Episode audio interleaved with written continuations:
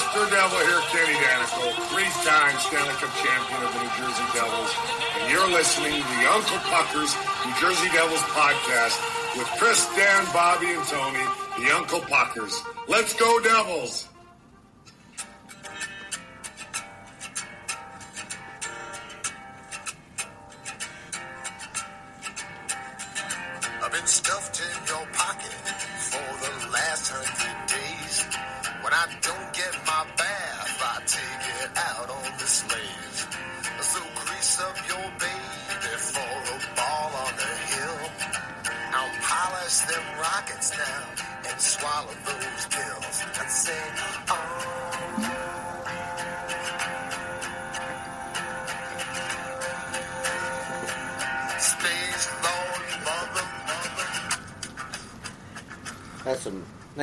Nice pick there, Tone. Some Monster Magnet. New Jersey I can always Monster think of Magnet. Talladega Nights when I uh, hear that song.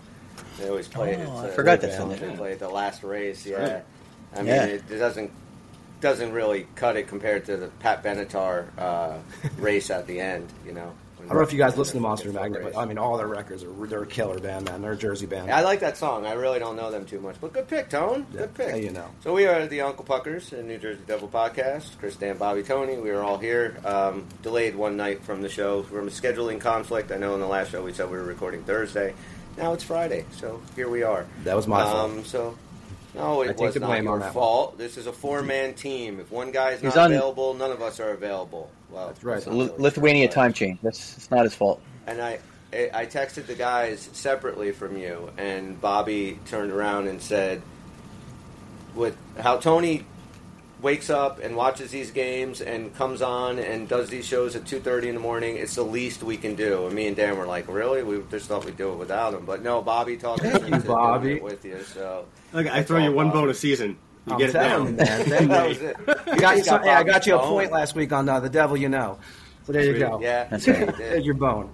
And he can't get a bone tonight unless he compl- no, he can't get a bone tonight. He's he's giving us the questions. So You know, I- Shouldn't I, get I- bone if nobody answers it right?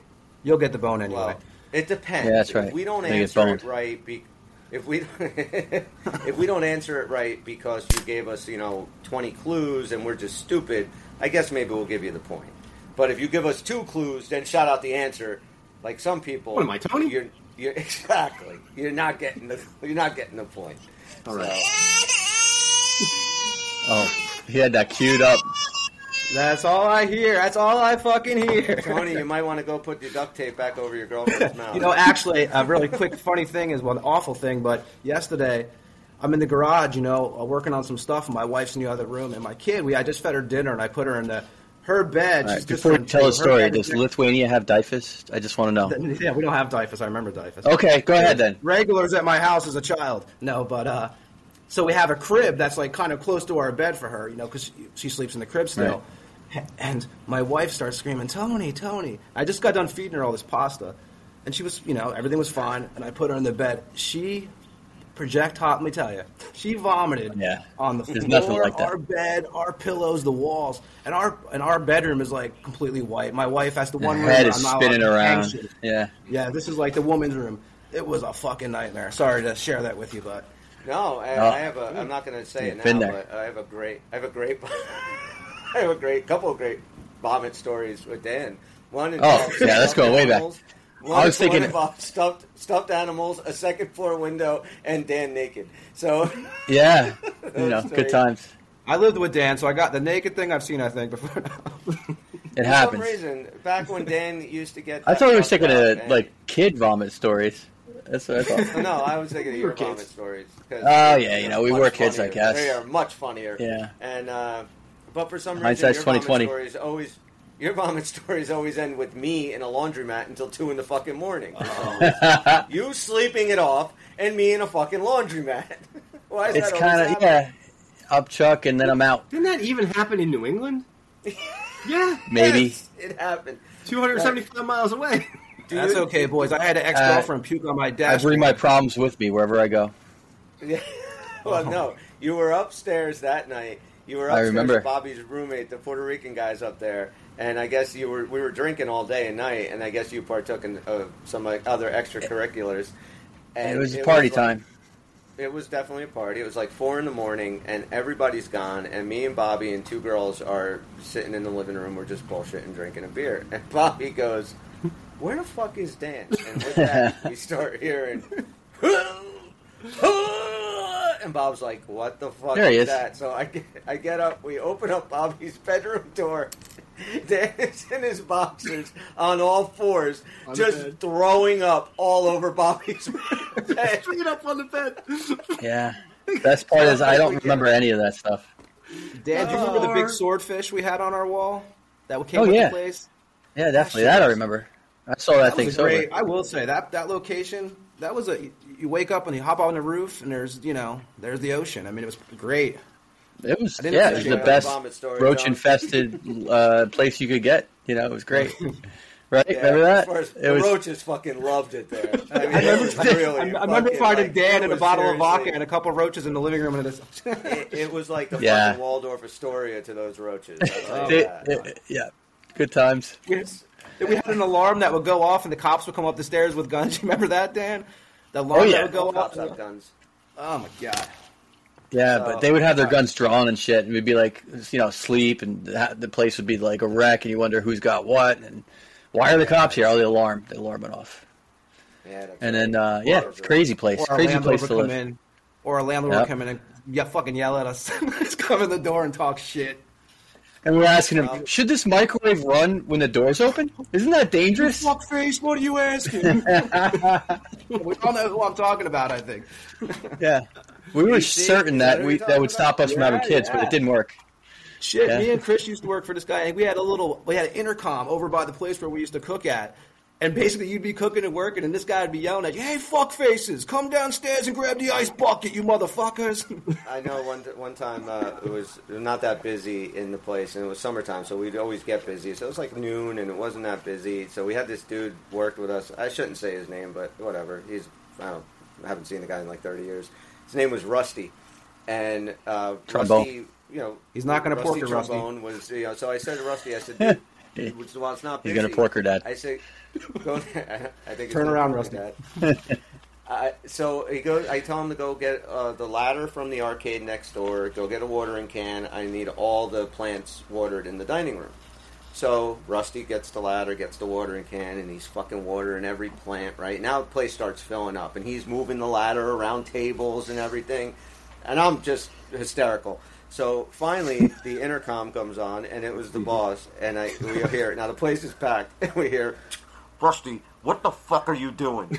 And he's like, oh, "Oh, Chris told me to water the plants." He's like, "The fucking plants are plastic, you idiot!" And this guy watered like twenty fucking plants.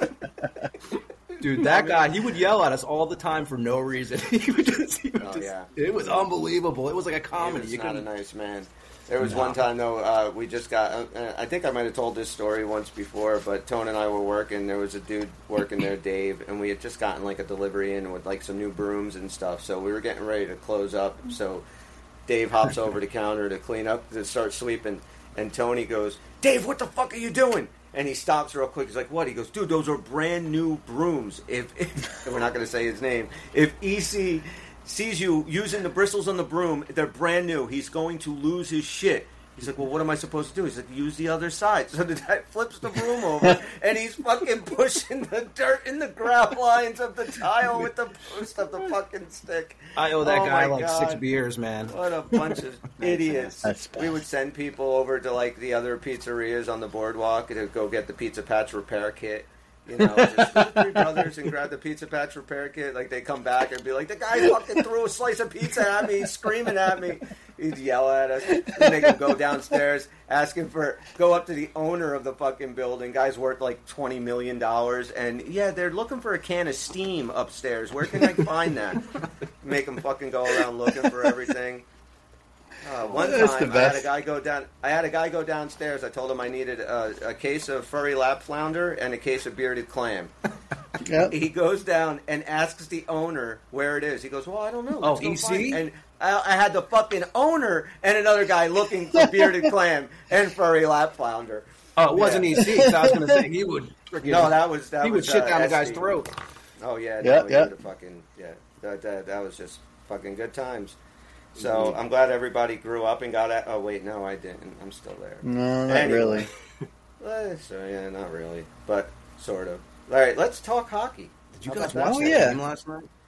I mean, I did not. Crazy Um, game. I I know four overtimes, like 12 seconds before they were about to go into the fifth overtime, and Tkachuk Chuck. got the game winner um, to lead that series one nothing. So yeah, I mean it's going to be a good series. I didn't watch. Uh, I don't like I said I only watched the third period. So I mean, Tone, you watched the whole game. So basically, like I'm, I'm at fault for last night. Like I said, um, I slept a little bit last night. I woke up my time. I woke up in the third period, basically in the morning here. So I watched from the third period and all the four overtimes, and it was. Uh, I'm ta- I'm so impressed with Florida. I, it's hard to picture this team is just they're like cockroaches. Yeah.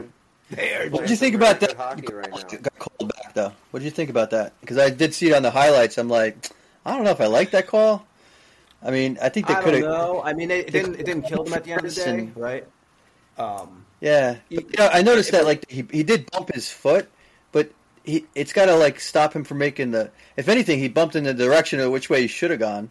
And, you know, he was going away from the puck and away from where the goal went in, and they call it. You know, I don't know. I thought it was like Yeah, that should have been in right there. They uh, No, no, no. It was a goal interference. They called it, Yeah. Oh, uh, okay. and because uh, you know I forget which player it was, but a uh, Florida player, who's number six, whoever it was, I can't forget. I remember his number. I don't remember his name now, but um, he bumped uh, Andersen. Ju- I mean, just a little bit on his foot. Meanwhile, Andersen's going from his left to his right, and he's going away from the puck, the play. If anything, he he made it closer than it was to go in, but. Right. I guess in slow motion, that's easier to see, you know.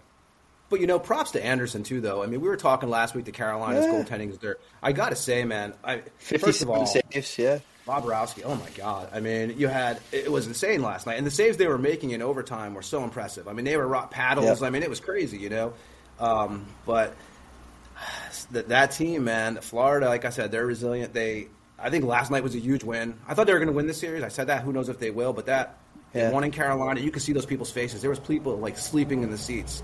Like I, I would I can't stand being at games that go that long. I, I Oh, really you have can't. to, You know, you have to stay. That was the sixth longest Yeah, game you in, have to in stay. history. That's what you hate about it. Because Because most Thursday that was night, the most sixth people have to get up and work, and it's like, oh, great, the fucking game's over at one o'clock in the morning.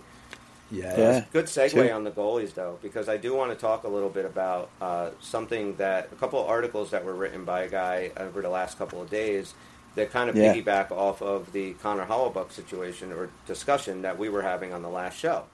Right, So, right. I'm, I'm going to kind of bounce around a couple of things, and I'm just curious what you guys think. So, Nick Villano from Pucks and Pitchforks. Now, I, I would love to, if Nick, if you do listen to this show, please DM us because I would love to get you on this show because I would love to pick your brain on certain things.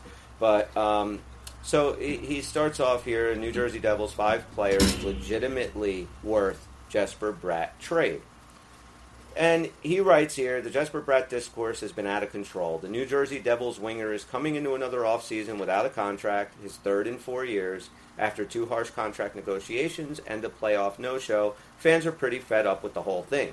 Fans are fickle, so this isn't unexpected. However, the suggestions for trade offers or outright releasing Bratt are beyond insane. I haven't heard anybody say just release the guy. You, you know, Yeah, who said heard that? at all. Did he- No, did he I- pick I that one know- up? I don't know where anybody got that idea. I mean, I'm guy yeah. is an extremely valuable chip on your fucking chessboard. You're not going to Maybe somebody on Twitter said that, but I can't imagine Maybe. too many people. but it hasn't been a course of uh, a conversation. Nobody's, uh, you know what I mean? It's not like it's being No. talked about widely. So He then the first one to bring it up in print that I that I think. That Yeah. I saw, yeah. And he writes, yes, there have been fans that said the Devils shouldn't even extend Bratt a qualifying offer. That's ridiculous and would never happen. I do agree with that. The trade options are just as wild. Maybe it makes sense in terms of talent acquisition to send Bratt to the Winnipeg Jets for Connor Hellebuyck. He is one of the better goalies in the league, but he has one year left and he's about to turn 30 years old. Now, let's just stop there. Um, I asked you guys what you thought because yeah, he, today's his birthday, so happy birthday, Connor. He turns Oh, happy today. birthday! Um, and then he goes on and he has five players that he thinks is suitable to trade Jesper Bratt for. Now, when we were talking about Jesper Bratt to Winnipeg for Connor Hellebuyck, it wasn't. It was a okay. We have a uh, a piece here that has some value, and Right. We do think that at some point, or at least I should speak for myself on this. I think that at some point, Tom Fitzgerald and the management really does have to have like their come to Jesus moment about whether or not Vitek Vanecek and Akira Schmid are the right guys to get this team Right. far into the playoffs. Sure. Uh, Right. I don't think so. I feel a little bit more confident, like we talked about last show about Schmid, than I do about Vanecek. But when Yeah. your team has kind of popped this, the way this team has now, and just threw that window open, and now it's open, so you can't close it. You can't, you know, you're not going to go backwards. So, do we want to? If you feel that this is going to be a situation that's going to come up for the next two or three years in the playoffs, where our goaltending lets us down, and yes, goaltending was not the only reason that we are not playing hockey right now. There were a lot of other factors, but you have to look at the goaltending as a big one. It is the most important position on the ice and it needs to be, you know, you look at the guys that are left. You got $10 million Bobrovsky. You got Freddie Andersen playing really good. I mean, yeah, Vegas has uh, goaltending issues, but that's just due to injury. And then you have, you know, these are all number one guys um, that are playing. We don't really have that. Then he writes another article that came out, I guess, yesterday. And he starts it with New Jersey Devils are fine in net with Vanecek and Akira Schmid. And he writes, the Devils were eliminated from the playoffs one week ago of this writing. It's been one week since the dream of a Stanley Cup championship was still alive. The Devils did not look great against the Hurricanes, and the goaltending did not help. Both Vanecek and Schmid played in four games against the Canes, playing within two minutes of each other 130 for Vanecek, 132 for Schmid. Schmid had the- better stats, but they still weren't good. And then he has a bunch of their uh, analy- uh, analytics, and despite the numbers, the analytics say that Schmid at least uh, was at least all right in net. And then he says Vanecek has an issue throughout the postseason. Devil starter all season looked great, but he looked out of gas in the playoffs and blah blah blah. Despite the regular season success, Devil fans are ready to move on to a superstar goaltender. The name that keeps coming up is Connor Hellebuyck. The Winnipeg Jets star says he has no interest in a rebuild, and that has everyone saying he's asking to leave, ignoring the fact that this is a huge over exaggeration. The Devils would have to give up a lot for Hellebuyck while also figuring out how much he's worth. He only has one year left on his contract, and he's going to turn 30 this offseason. It's a huge risk that could backfire, putting the Devils in a place they may waste the previous rebuild. The Devils are fine in net. Are they great? No, but they are perfectly fine with Vanecek and Schmid taking the net next season. The former showed he could carry the load for the regular season, and Schmid showed he has ice in his veins, shutting out the New York Rangers in Game 7. Okay, so let's just start with that. Like, okay, so is that going to be our plan? Vanecek's our regular season goalie, Schmid's our postseason goalie. That Right. doesn't seem like a recipe for success. It's Not a great plan. I agree. I've never heard of that strategy before. It's a weird strategy. Yeah. Yeah, I concur. Um, and then he goes, Tom Fitzgerald has been following a very specific model to try and find the next great goalie. Hellebuyck was a fifth round pick, Sorokin was a third round pick, Shesterkin a fourth round pick. That's why the Devils have spent a pick every single year on a goalie under Fitzgerald. This is clearly Fitzgerald hoping he, if he get if he keeps rolling the dice, he'll eventually hit the players like Sorokin. Right now, he has Schmid, Nico Daws, Tyler Brennan, Jakub Malek, Cole Brady, and Mackenzie Blackwood as goalies his organization drafted that they have the rights to. Actually, they still have the rights to Gilles Senn as well, but he went to play overseas. And the hope is one of these players turns into the next Hellebuyck. I'm going to stop there. First of all, you have a lot of guys in the pipeline. Now, this team, I don't think that the uh, we should just look at next season and say, well, just make the playoffs again. No.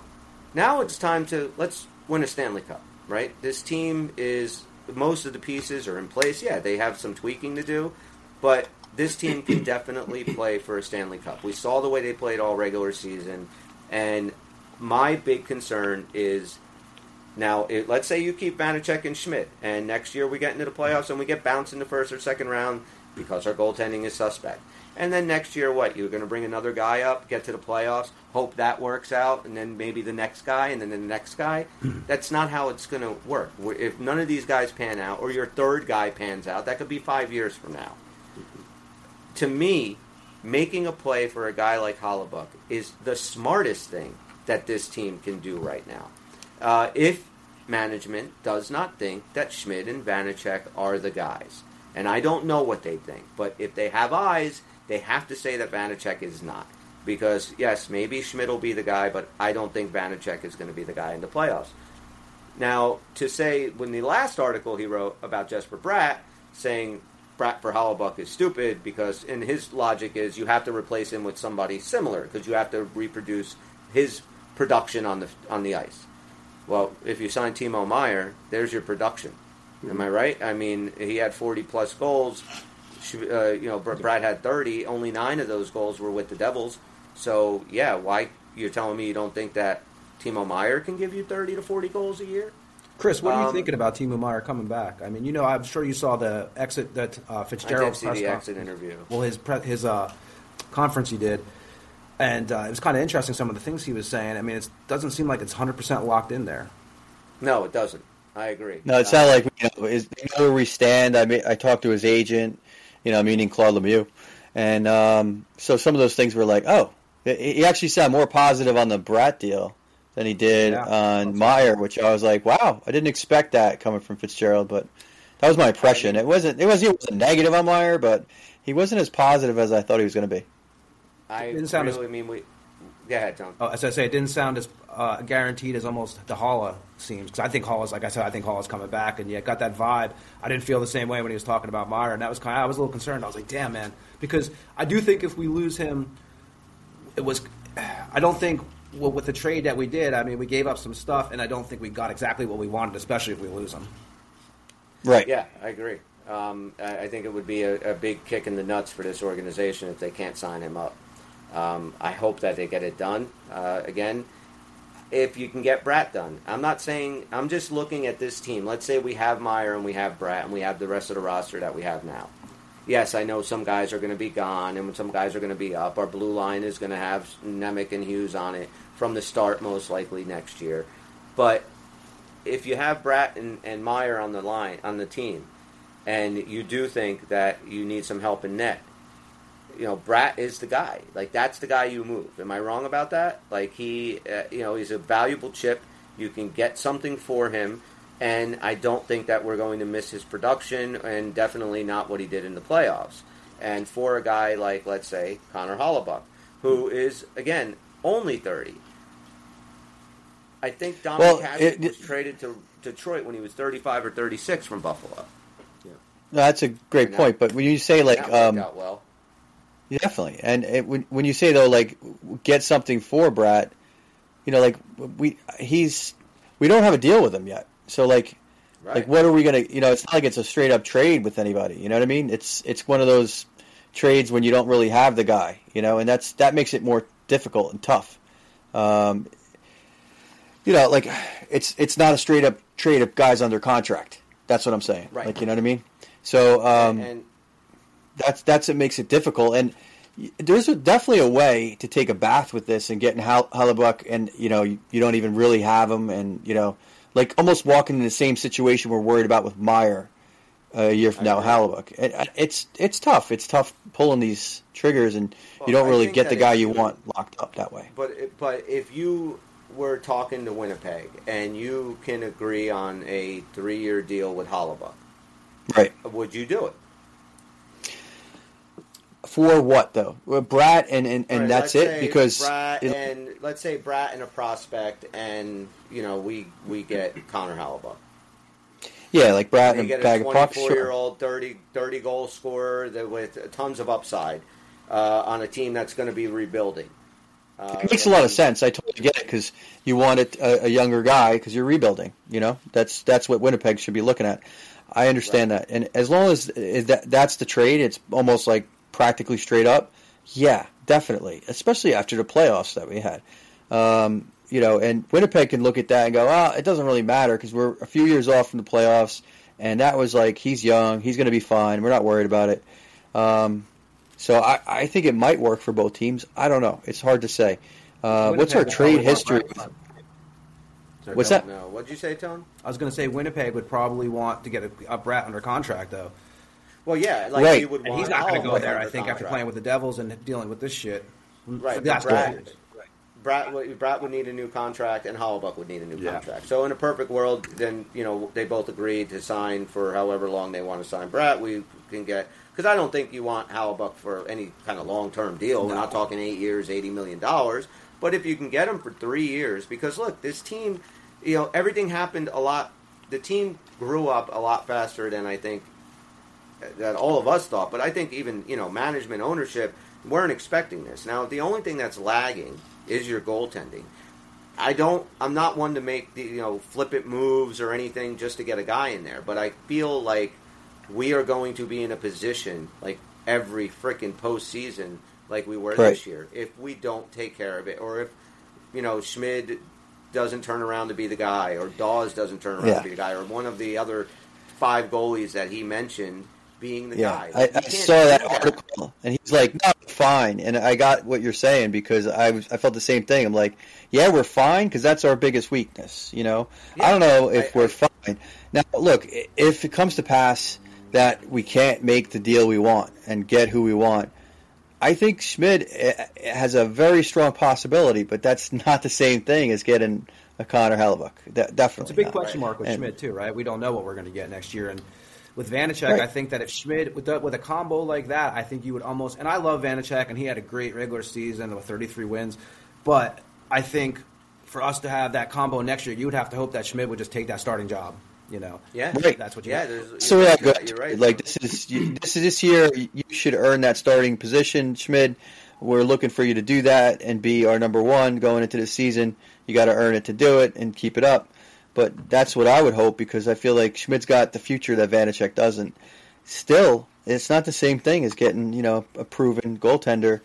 Uh, but you know, really, what is the cost? Like you mentioned, uh, ten million dollar Bobrovsky. What's what's Hellebuyck going to do to our cap?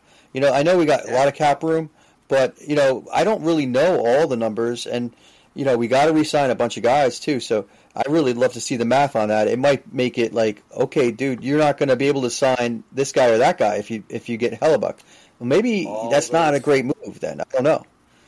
all those things are right. I mean, true. I, I you know, Bobby, what were you going to say?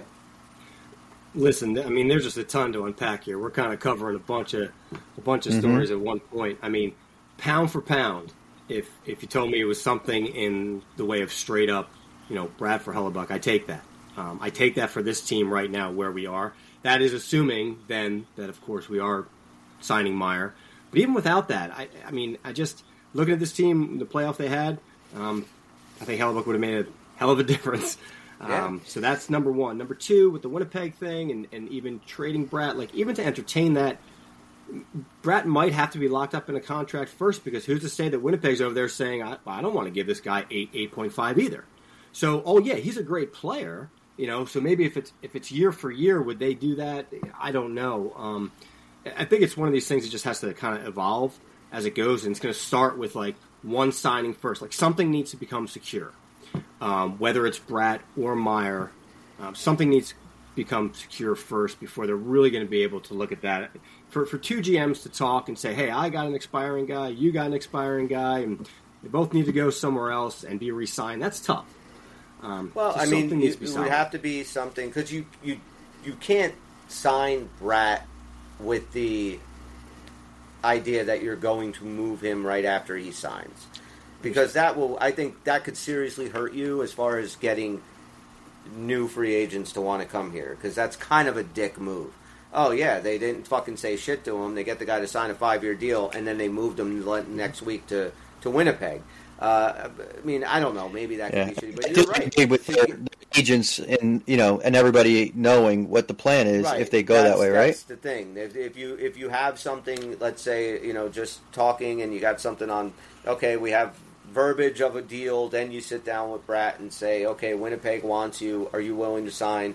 You know, I'll, I'll give you permission. Talk to them. Your agent can talk to them, or we could talk to Hellebuyck's agent. And if we can both work out something that both teams are happy with, maybe you make that deal. Yeah, there are a lot of moving parts. So yeah, I don't think it's something that can happen overnight.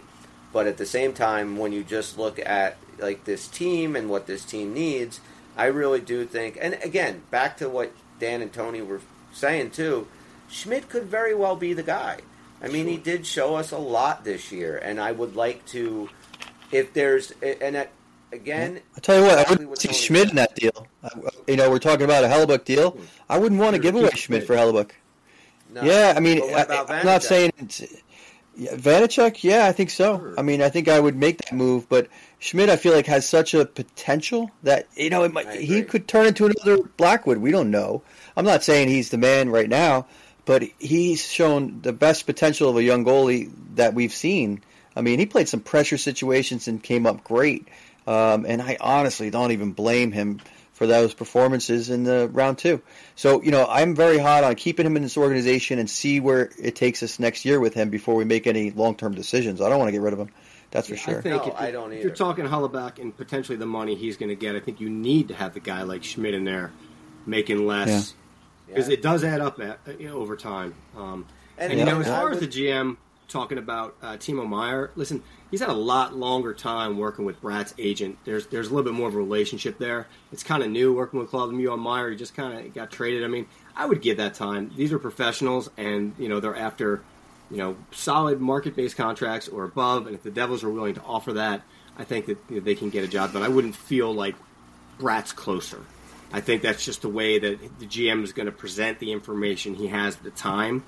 Um, and it's really just going to get started now. So, Yeah, and you're wouldn't be right because worried. Bratt does have a contract already uh, put forward by the Devils. So I mean, I don't know if they've even discussed anything with Claude Lemieux yet. Uh, you're right. I do think that Meier is going to come back. I do think we are going to sign him, but I did get that feeling after watching that that th- this is still very much up in the air. He just Um, now, now he did write in here because apparently moving Jesper Bratt for somebody that's not uh, playing winger uh, for you is stupid. So we have to go out and get another player like Bratt. So he has acceptable trades for himself that he would Okay. accept. That he thinks. So this is and and one of these guys I I two of these guys I really like. One of these guys I'm very much uh, interested in. Like, hmm, that is a, a good player for what we might get. So the first guy he has is William Nylander uh, from Toronto. And he writes, "This one is probably going to come up a lot. It's uh been incredibly ironic. It's incredibly ironic. Toronto Maple Leaf fans have been giving William Nylander issues since he has contentious contract negotiations in December of 18. He ended up being underpaid. Now he's looking to cash in even further. He could want a deal in the realm of J.T. Miller, which is seven years at 56 million, or Filip Forsberg, which is eight years for 68 million. It's a lot of fucking money. Uh, it would Yeah. help the Devils in the short and long term to replace Bratt with Nylander. The play, they play a similar game. They both play wing. Nylander is a little better than Bratt too. Um, would the Maple Leafs do the deal one for one? Probably not. But the Devils wouldn't have to add much. Blah blah blah. So that's his first one. Um, what do you guys think of uh, William Nylander?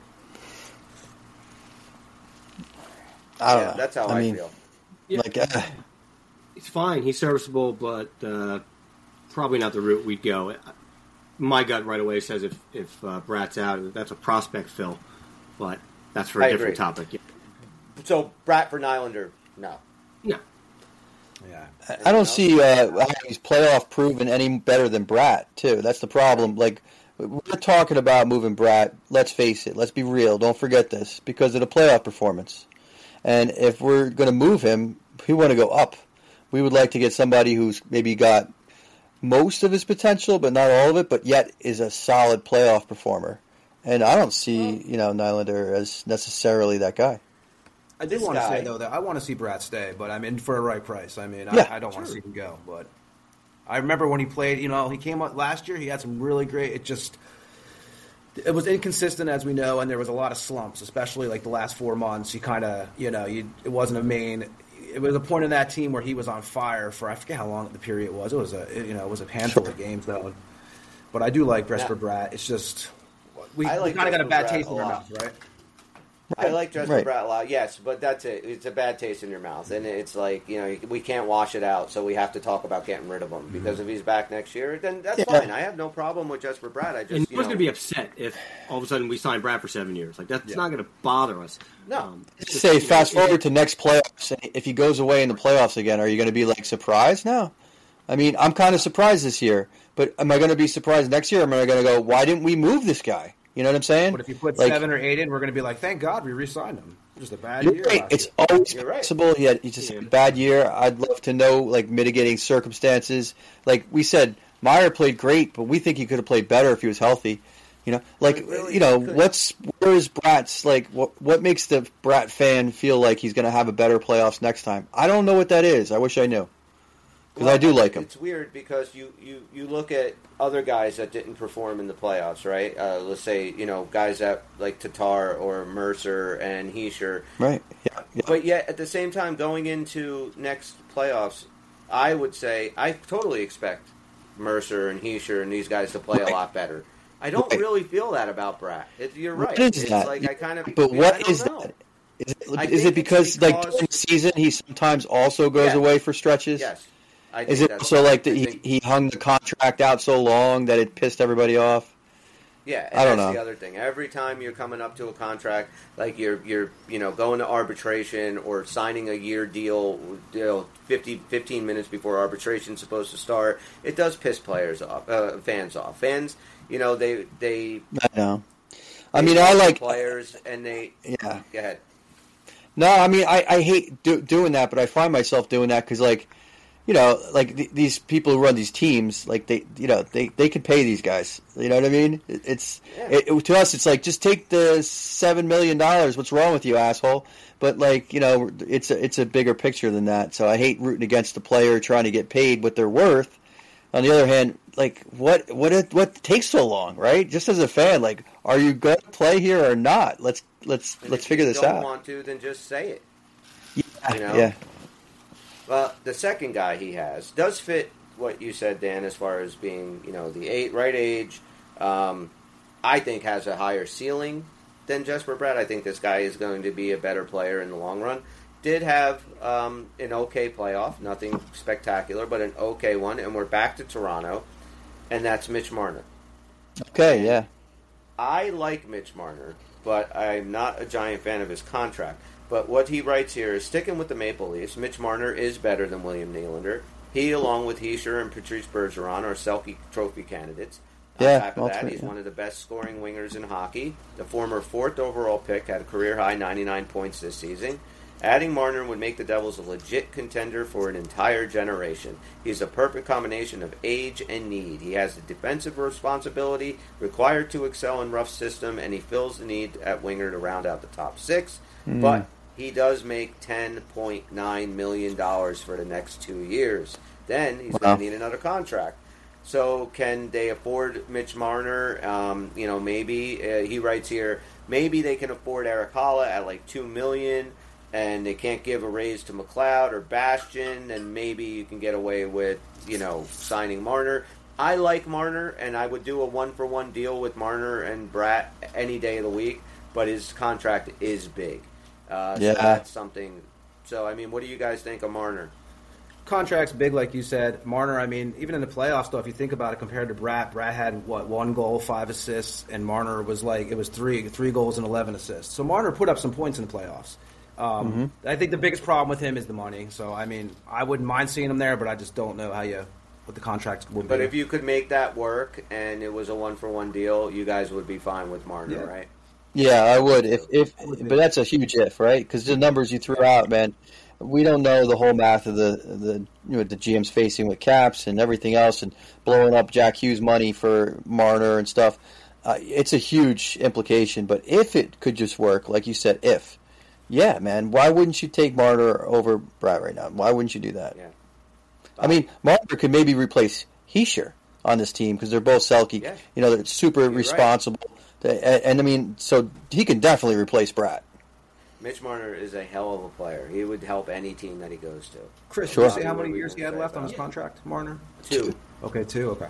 Two years. I mean, that's hundred percent person for person. I would take that. Um, but yeah, it's really again the money's going to get in the way. What do we do with Timo Meier if, if we have that?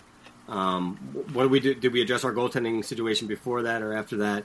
I, I- I don't know um, that that could be answered. I would think for this team where it's at, that's a nice dream, but probably leave his ten million dollars away. Listen, Bratt has a certain skill set which is really phenomenal during the regular season it, if you really break it down, if you told me, okay, you can't quite replace his 30 goals, but maybe someone can come up and give you 20 and 25 and some solid defense and grow into a hell of a player like a la Foote.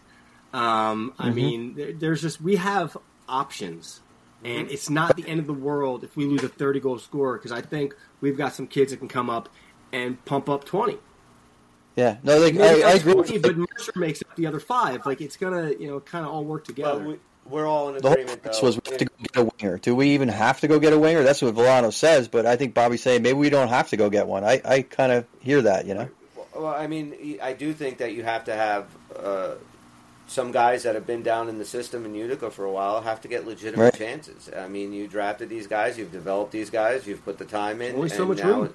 you give them a chance. But I mean, one for one, if that if the money is not an option, I think we all agree Marner over Sure. Bratt. The Sure. third guy he has is another guy I like, but I just don't. I, I, I I wouldn't want to do this to Bratt as much as I, I am disgusted with his playoff performance. Clayton Keller, Arizona. I just don't want to send Bratt to Arizona. That's fucked up. So You mean Utah? Um, yeah, or Houston. Um, so eh, you know, he writes about um, nobody signed for longer than Clayton Keller in Arizona. Um, the New Jersey Devils will make a lot of sense. They're at the beginning of their window, matching the 24-year-old's prime with that of Nico Hischier, Timo Meier, Jack Hughes, and others. Keller is the exact kind of player the Devils want, but likely wouldn't get in another circumstance. Keller is coming off a point per game, putting in 86 points. He's a better player than Bratt, and the Coyotes would likely ask the Devils to add to the deal. Devils could do whatever. He says, yeah, I'll add a defenseman. The issue here is whether the Devils will want to do this to Bratt. That's exactly what I said. um, you know, so uh, Clayton Keller, again, a guy I don't know if I would take over Bratt. Um, I also haven't seen Clayton Keller a lot. I don't really watch Coyote games a whole lot um, when we're not playing them. And uh, so then he goes to number four. This is the guy at number four that I would actually like to see them move and get this guy, Jake Guentzel, Hmm. Pittsburgh. Right. And Jake Guentzel's name hasn't been mentioned this offseason, but shouldn't it? Maybe. Maybe The Pittsburgh Penguins are making major changes, replacing their GMs and president. Reports say multiple members of the Devils' front office have been interviewing for the job. Nobody cares about that. The Penguins would need to give to get, especially since this is a trade with constant reminders inside the division. This is a team which desperately needs a player like Bratt. Would they be willing to do it at the expense of their one true superstar winger under the age of 30? Um, can they afford to pay him eight to nine million dollars a season? Um, Yeah. And now I haven't heard Guentzel's uh, name out at all, but this dude is a hell of a fucking player. 30 goal and scorer. his- and he can score, and he's playoff experience. He's a veteran. That is the kind of guy out of all these dudes so far on this uh, list. I would say I would love to get on this team. What do you guys think about that? I could see it. I mean, again, goals. it's close to the money problem, but yeah. And the last guy he has is a guy that we talked about last year getting here, and I didn't want him last year. I don't want him now. Is Alex DeBrincat. Um, Right, right. so yeah, I'm not a fan of DeBrincat, and I'm fine. I, I can talk about a little bit about what he writes, but really, uh, I mean, so those are the only ones that are acceptable trades for Jesper Bratt. So we can't talk about possibly trading him for Connor Hellebuyck anymore. Um, but Hmm. out of all those guys, Okay. I, I just, I just think when it comes to the the goaltending issue, is that if you are going into this season uncertain about your goalie, something you have to do something because we can't we can't do this every year. We can't go into another playoff and just have our goaltending as suspect as it was. Uh, I would be shocked if has to be- Fitzgerald didn't explore this. You know, don't you think he's definitely going to explore this? Whether or not he can make the deal, I don't know. But I would be shocked if he was like, you know, and I know he's got to say what he's got to say in the exit interview, but uh, even what he said, I don't think we got the impression that, oh no, we're not doing anything different with goaltending. We're we're good. He said stuff like, I'm going to defer to my team, including Martin Brodeur and everybody else. We're constantly evaluating these, you know, that you know, he tried to say some positive things about our guys, but I, I didn't get the impression Speak. that We it's locked that. up. And Yeah, don't be that's surprised if we make a trade of- too. He's talking about you know we don't we might not have a first right now, but like he was saying in his meeting, he said you know it's not that we're not going to have one. I wouldn't mind seeing us grab one for. We have a lot of. I feel like a big problem we have is with this playoff run that we had. Even though the season was amazing, you know I am very proud of this team. I, I'm not going to complain about it, but I will say we have so many question marks because of the last two months. Right? We had there's so many question marks that we don't know if well, some of these players, we don't know if it was just a bad a bad run. So it's, it's just it's really like with goal, obviously the goaltending, but even other guys, we just it's very. They left us with a lot of questions, definitely for this offseason. Mm-hmm. I mean, Fitzgerald's on record saying, um, you know, admittedly the Devils played better in front of Schmid, and he said that the players will tell you that too. He's kind of defending Vanecek in a way, and again, there was a time just not too long ago, you know, a few weeks left in the regular season where at least I recall I was sitting here pining like, give Vanecek the start. I don't want to hear about tired. Like this is our number one. Let's let him go. Let's let him roll. Uh, thinking he was going to go in you know, with all the confidence in the playoffs.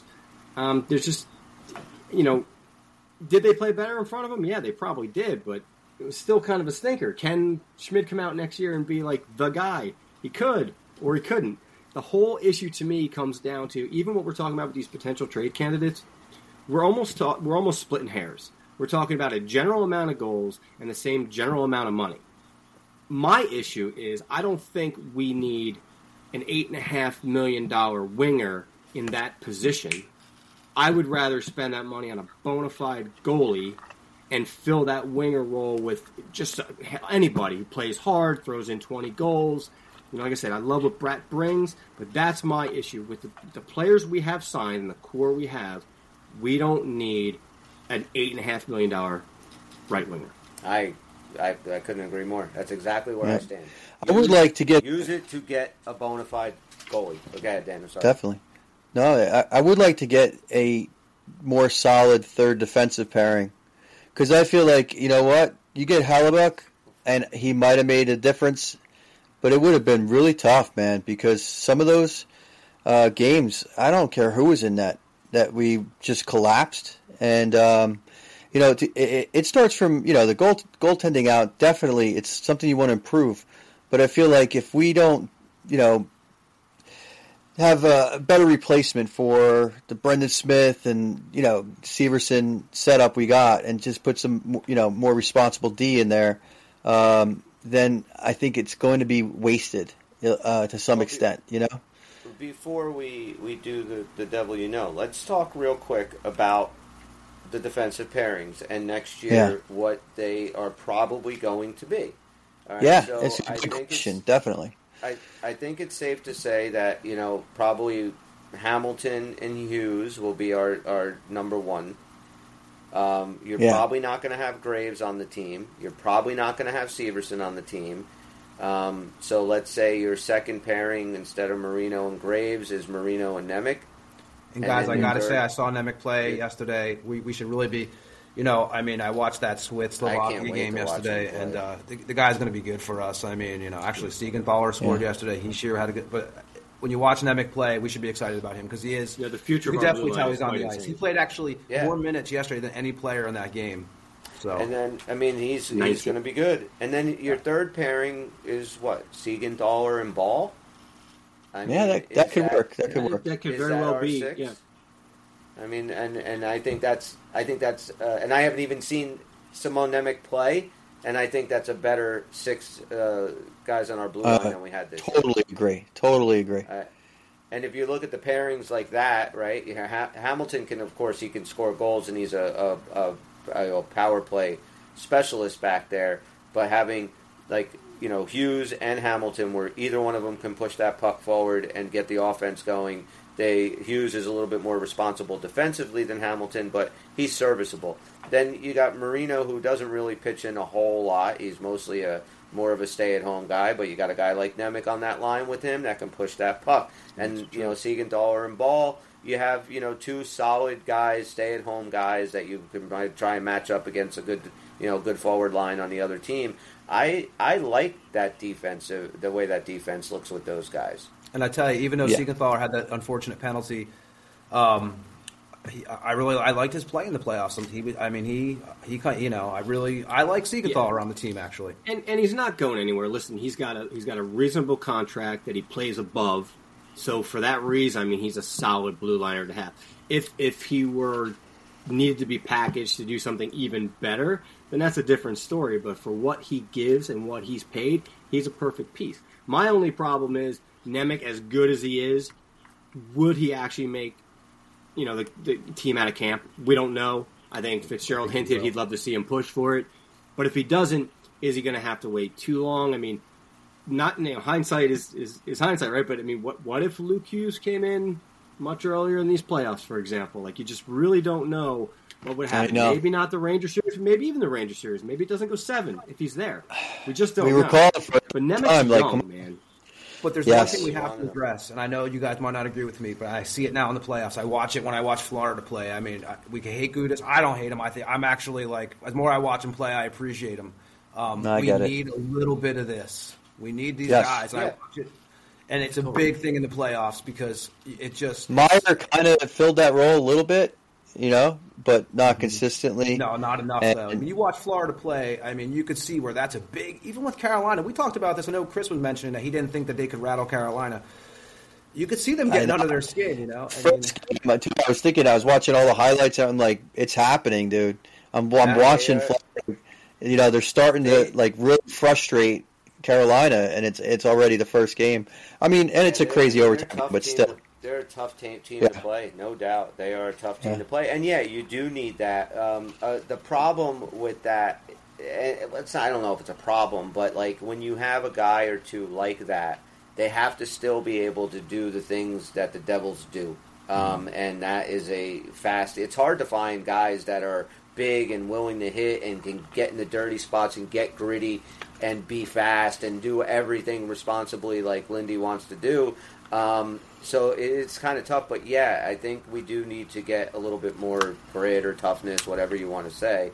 But uh, you know, and guys that are willing to do the work, and maybe, like we said last time, maybe it's not that we don't have the guys. Maybe they're just not willing to do it. I saw Bratt quit on. Uh, uh, no, Bratt's not a guy that you're going to get physicality from, but I saw him quit on a lot of plays in the playoffs. And you know, maybe I don't know, maybe a guy like you know Meier with a full season, like Dan said, with this team can be that guy. But I do think you do need to get a one or two other dudes. Um, Yeah. that that can Agreed. can be more physical. So I don't know who's out there that can fill that role, and that's something I'm, I'm really interested to see if in the off season we at least get towards that spot because I feel like that's a huge playoff hole. yeah, and I mean we'll see who's available at the free agency and see if the Devils go after anybody. I'm sure we'll be hearing more stuff about that as free agency gets closer. But that's going to be a fun thing to watch. It can also be addressed as part of the collective. I mean, a, a couple of different mindset changes. Um, I, I know I mentioned Foote again, but a guy like that to come in and play a harder game, a couple more people playing a harder game. Like it doesn't necessarily have to be one particular person throwing that role around, but if the collective can kind of pick up that a little bit. I mean, if Jack Hughes can throw body slams, then you know anybody can step it And up. maybe maybe that maybe the, the, the playoff experience they got this year, maybe that's something that is, you know, known to this team now. Like, you know what, Yeah. we do all have to play a, a little bit different, a little, you know, whatever. But I agree. So, you know, it'd be interesting to see. So, how about we play a game? Oh well, Yeah, we, I like games. yeah I like games. too. Did somebody say Even games?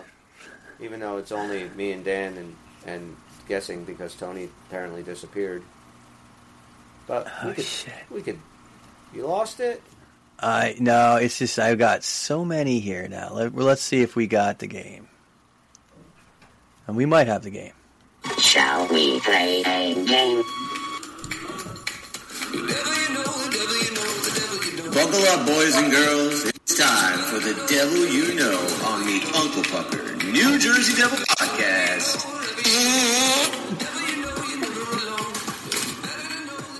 It is the devil you know, boys and girls, where we test our devil knowledge against one another. Where today Bobby will be asking us questions about a former devil, and me, my, myself, and Tony and Dan get to guess answers. We get three incorrect answers before we are eliminated. We can ask Bob any question we want. He can or cannot answer them. It is up to him. So, Bobby, floor is yours. Okay, very excited about this one. We're hoping it goes a good couple questions in. This is a Canadian Zamboni driver. Damn it, it's over. yeah. wow, that's awesome, Tony. You did it again. All right. Canadian born forward. He has 934 games played, with 200 goals, 401 assists for 601 points. He was a plus 86 in his career, with 452 penalty minutes. He ended his career in 2012, having played with seven different teams. Oh, God.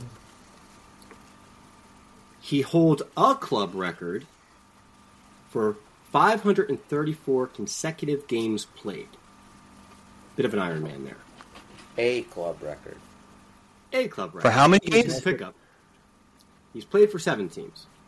And- And how many games was his uh, streak? 534. Five thirty. Seven teams, Jesus. Can you tell us what teams he played for? Not yet. Okay. His best statistical season was 2002 2003, where he played in all 82 games, had 25 goals, and 46 assists for 71 points. And he appeared in 14 playoff games that year. Repeat that that one with the again, Bob? Devils? Excuse me, Chris? Was that with the Devils? I'm not answering that yet. Okay. Can you repeat that again? Yeah. 2002 2003, 82 games played, 25 goals, 46 assists for 71 points. Cup year. And 14 playoff games. Lemieux? It's not Lemieux. Okay. And Now he was go- new to the team then, so he's one of the younger guys on that third cup team. No, he didn't say he was on that team. I'm, I'm skipping around I- the years a little bit here. He didn't say he was on the Devils in 2002, 2003. I asked Tom if Chorske? with the Devils. No. Tom Chorske. Now I'll break it So down a little bit. Here's the stuff that Tony loves. He was a 1993 pick of the Devils in the second round. Oh. He was in. He was on the all AHL All Rookie team in the 97-98 season with the Great Late River Rats. Oh. Are you ready to take a guess? Is it uh It's not Scotty Gomez. I forget. I'm not definitely not him. Okay. He debuted in December 1997. Had a Jay cup coffee. No, Ooh. I'm done. That Wait, you had me? three guesses already? Yeah. no, no. Oh. You had three. Yeah. I had Lemieux and Chorske. Chorske. That's it. And I just said Or uh, Pandolfo. Pandolfo. Who was your third? I just said Pandolfo. That's just Yeah. Okay, but that's your second. What was your Chorske. Who Lemieux else and did you Pandolfo. say? Lemieux. Oh, did he said Lemieux too. Oh, right. I thought that was Dan. Okay. No, no. I didn't Tony, say you have been eliminated. Gomez. I got one guess. Right. Okay. guess All right, so keep after his going. Quick call up in December of '97, he went back down to the AHL, and he got called back up again in April for the remainder of the year. This is '98 Oh, that's now, not helping where he me. played 11 games. Oh, hmm. 11. End of the year call up, right? In 98. Correct. In the 97-98 season, he got called up in April '98. That's like the end of the season where they're just filling time. He didn't play playoffs that year, or you, you're not saying? I don't have that stat actually. Okay. Okay. He began full time role with the Devils beginning the 98-99 season, and he was a regular. You said forward already, right? Definitely forward. I did say forward. With these numbers. Yes. Yeah. Yes. Did you say penalty minutes? I did say penalty minutes, and Well, those can you tell were again, please? 452, 452. All right. I don't know if that helps me. Which is interesting. That's not an right? extraordinary number for 500 and something games. But he didn't play 500 and something games with the Devils necessarily. That's career, you said, right? Well, it was 934 games. Oh, I thought you said career. 534. No, 934. Oh, shit. A Oh, long career. I wrote 534 too. Okay. Okay.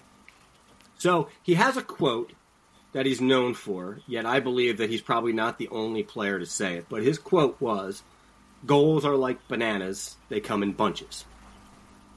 Brendan Morrison. Correct. That's a good. Nice, Dan. You son of a bitch, I I wasn't done with the good clues. Sorry, That's I remember. You awesome. had better clues than that? You remember that quote? I do. I remember them making a big deal about it on broadcast. Uh, I don't know. I think it was Chico. I want to say went into it. You know how All right. Chico it So let's makes go a big through deal about goofy things. The other one so we could see where Tony and Chris would have got it because it, it gets easier as I get down here. In fact, I didn't know what order to put some of these because I didn't want to give it away. Right. Chris actually asked the question too early about the 2002 2003. He did not play for the Devils that year. He was Okay. only a Devil between 97 and 2000. and then I was either going to go with some of the people he played with or mention that he did not ever win a cup. so you would know he's on the Ah, 2000 team yeah, but not right. win a cup. That's what I was thinking Uh, about Gomez, and then I had my years wrong anyway. But He's 'Cause I was thinking he with won a cup. Ovechkin. I was thinking Brian Gionta at first, and then I was like, wait, he was American. He wasn't born in Canada, and he didn't play for Right, the team. right. So. the Sedin twins. Uh, Tony, I What, think, we got Vancouver? this, if anybody. Well, the, the Pandolfo I only said because of the '93. That's what fucked me up with there. He was part of the West- with Tone with the bunches thing, Tony. No, The no, banana? I didn't even No? think about that. No? Okay. But So now that was he part- says it, I remember, and I remember I didn't even. Do you remember that? I, I, yeah, I, did, did I, I not didn't put that think in of his too name. early. Damn it, Dan. Um, Yeah. he was Yeah. part of the West Coast Express line with Markus Naslund Right. and Bertuzzi. Yeah. And then the key, this is the last one if you guys hadn't gotten it. This was going to be my last clue. Other Well, he's also Hobey Baker, and he was a holdout in 1999. Hobey Baker, I probably would have gotten Uh, too with those years. He was traded in Remember when he March won that. 2000 with Denis Pederson for Alexander Mogilny. Figured Yeah, that would have been the one that everybody would have got at that point. Yep. But Dan nailed it on a banana Fame. quote.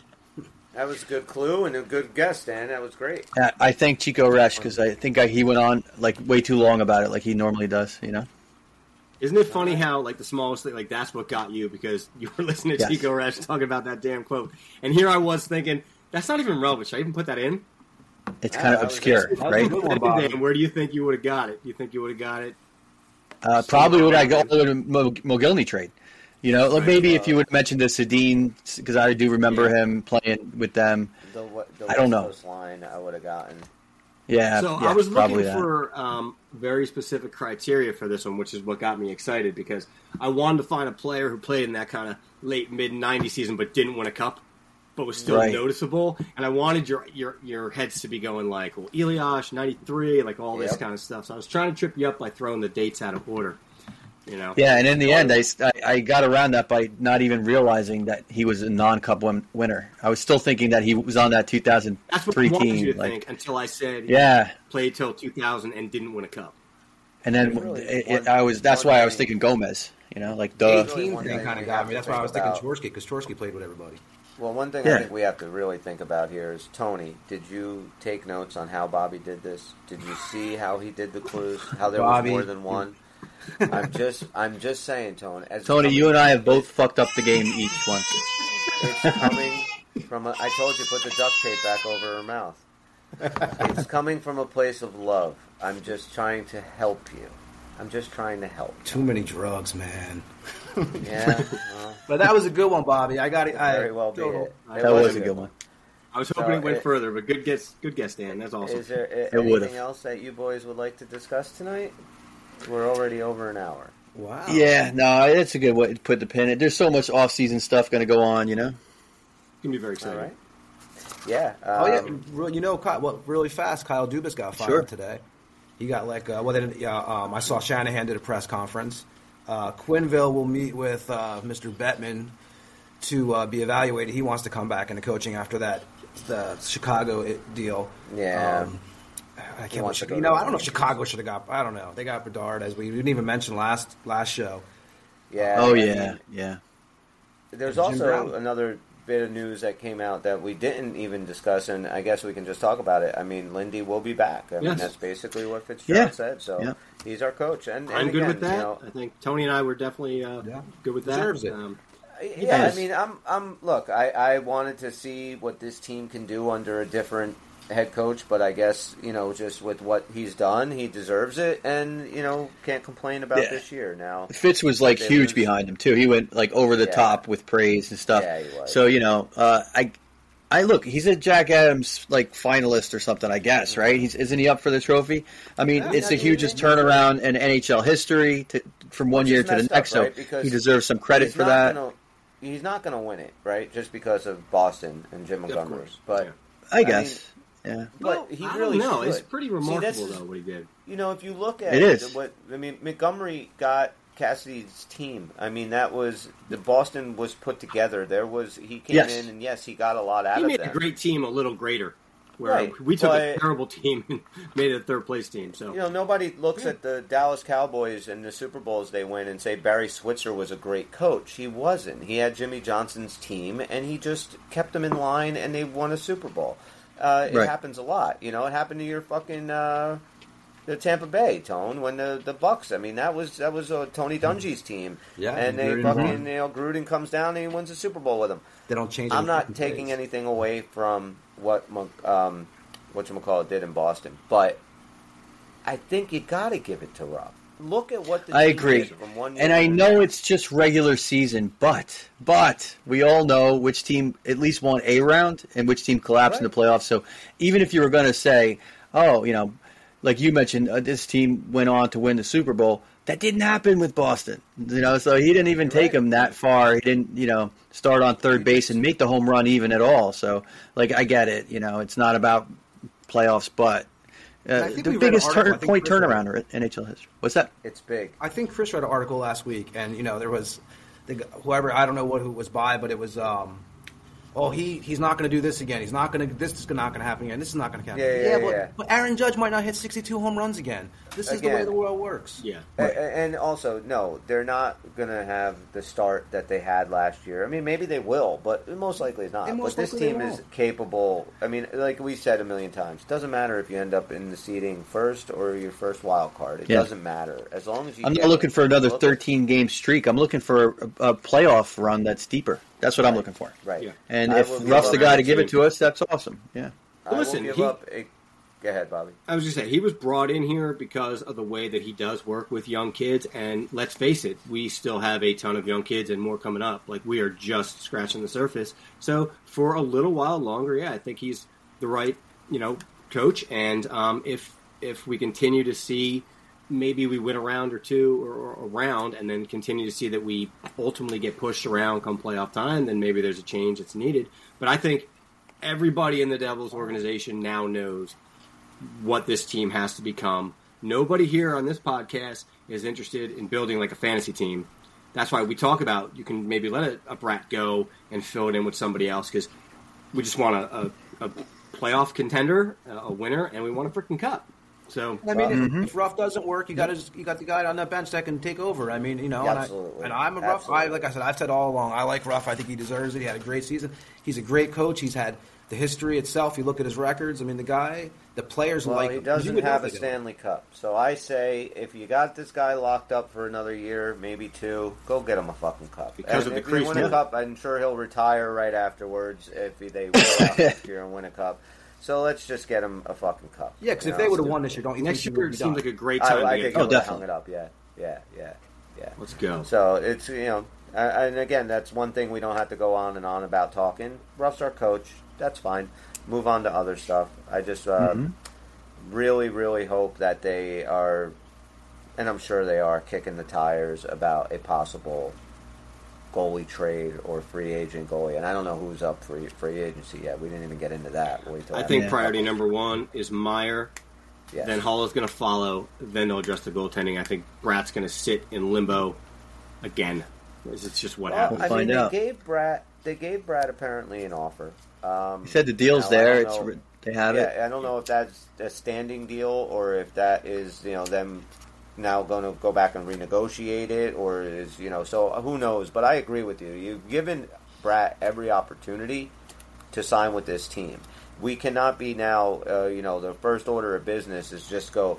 You know, trying to go and romance Bratt to get him to sign with Hell the no. team. Like you, you know where you're going. If you want to stay here, sign the fucking contract. We have other people, kind of bigger fish there that we need to go out and lock up.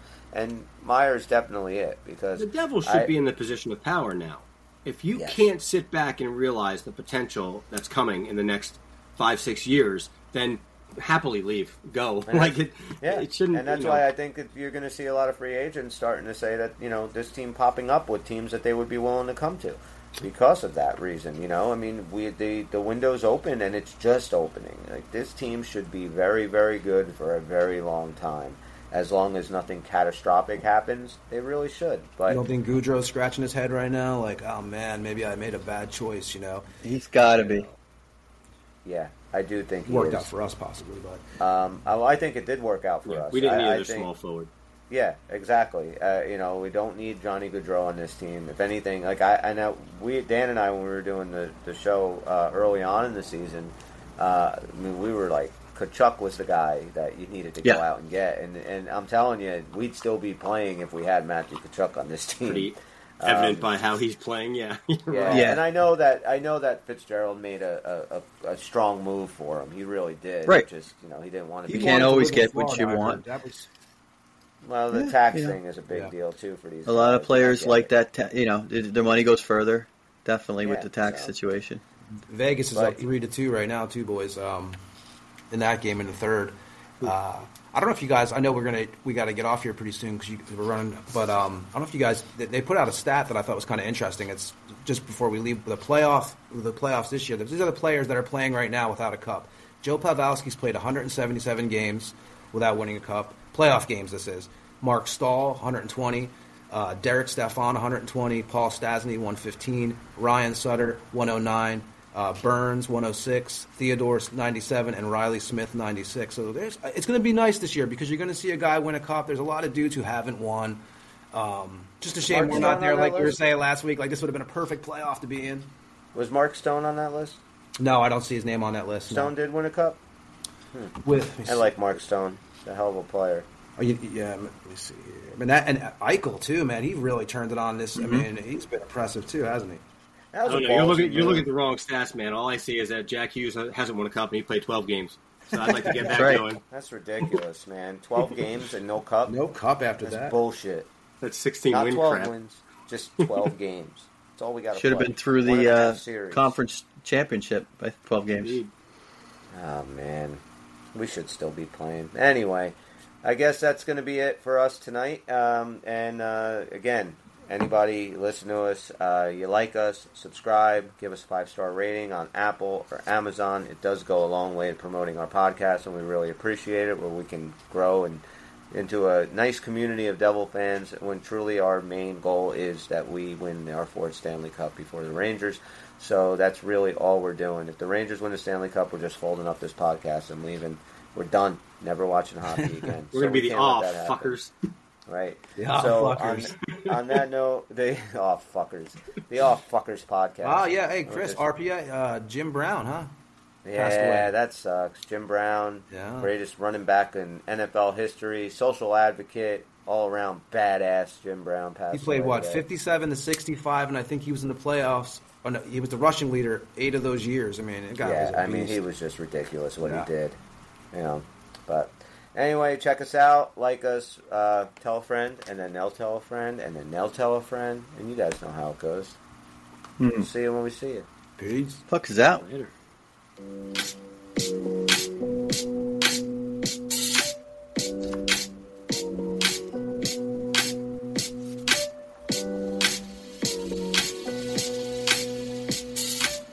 It's over, Johnny. It's over!